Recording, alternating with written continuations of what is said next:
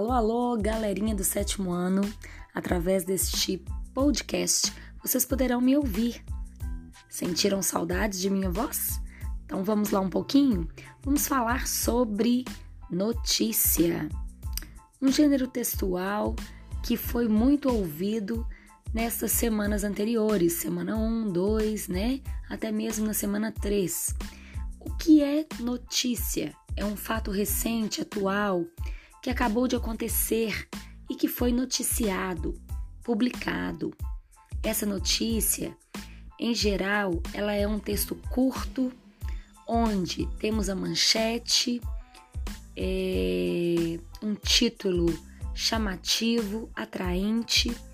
Logo após nós temos a lead, o primeiro parágrafo, né, contendo o que, quando, onde, como, quem, porquê depois nós temos aí o desenvolvimento da notícia através do corpo do texto, alguns detalhes a mais sobre este fato.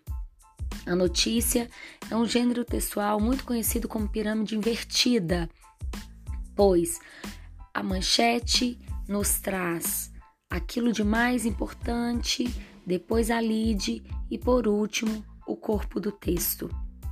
Vejamos. Na semana 3 foi falado sobre o gênero textual reportagem. Qual a diferença entre reportagem e notícia? A reportagem ela já é um texto mais longo. É, a reportagem ela pode conter gráficos, infográficos, pesquisas, tabelas. Ela exige muita pesquisa, muita pesquisa, muito aprofundamento do fato acontecido.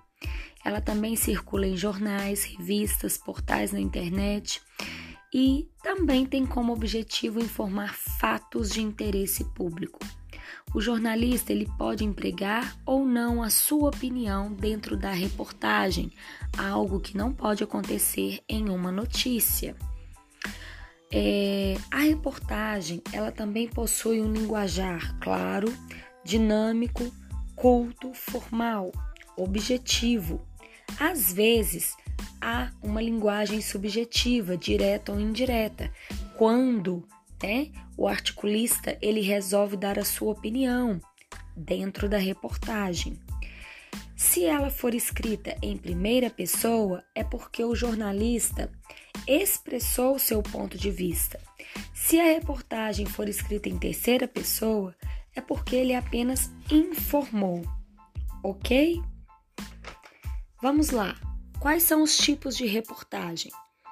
Existem as reportagens expositivas e informativas, quando apenas apresentam os fatos de forma objetiva e imparcial. Há também as reportagens opinativas, quando os fatos são apresentados em conjunto com o ponto de vista, com a opinião do repórter. Há também a reportagem interpretativa, quando os fatos são analisados em conjunto com outros elementos, sugerindo uma conclusão sobre o tema, ou seja, uma interpretação sobre o fato. Existe também a reportagem descritiva e narrativa, uma vez que descrevem ações que incluem tempo, espaço e personagem. Na reportagem, pessoal, não necessariamente precisa se usar a pirâmide invertida. Um abraço a todos!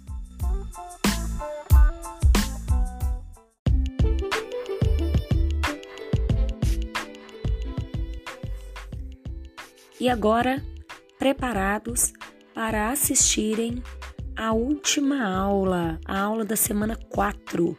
Vamos terminar este pet, pessoal? Vamos lá, bora lá estudar, hein? Atenção!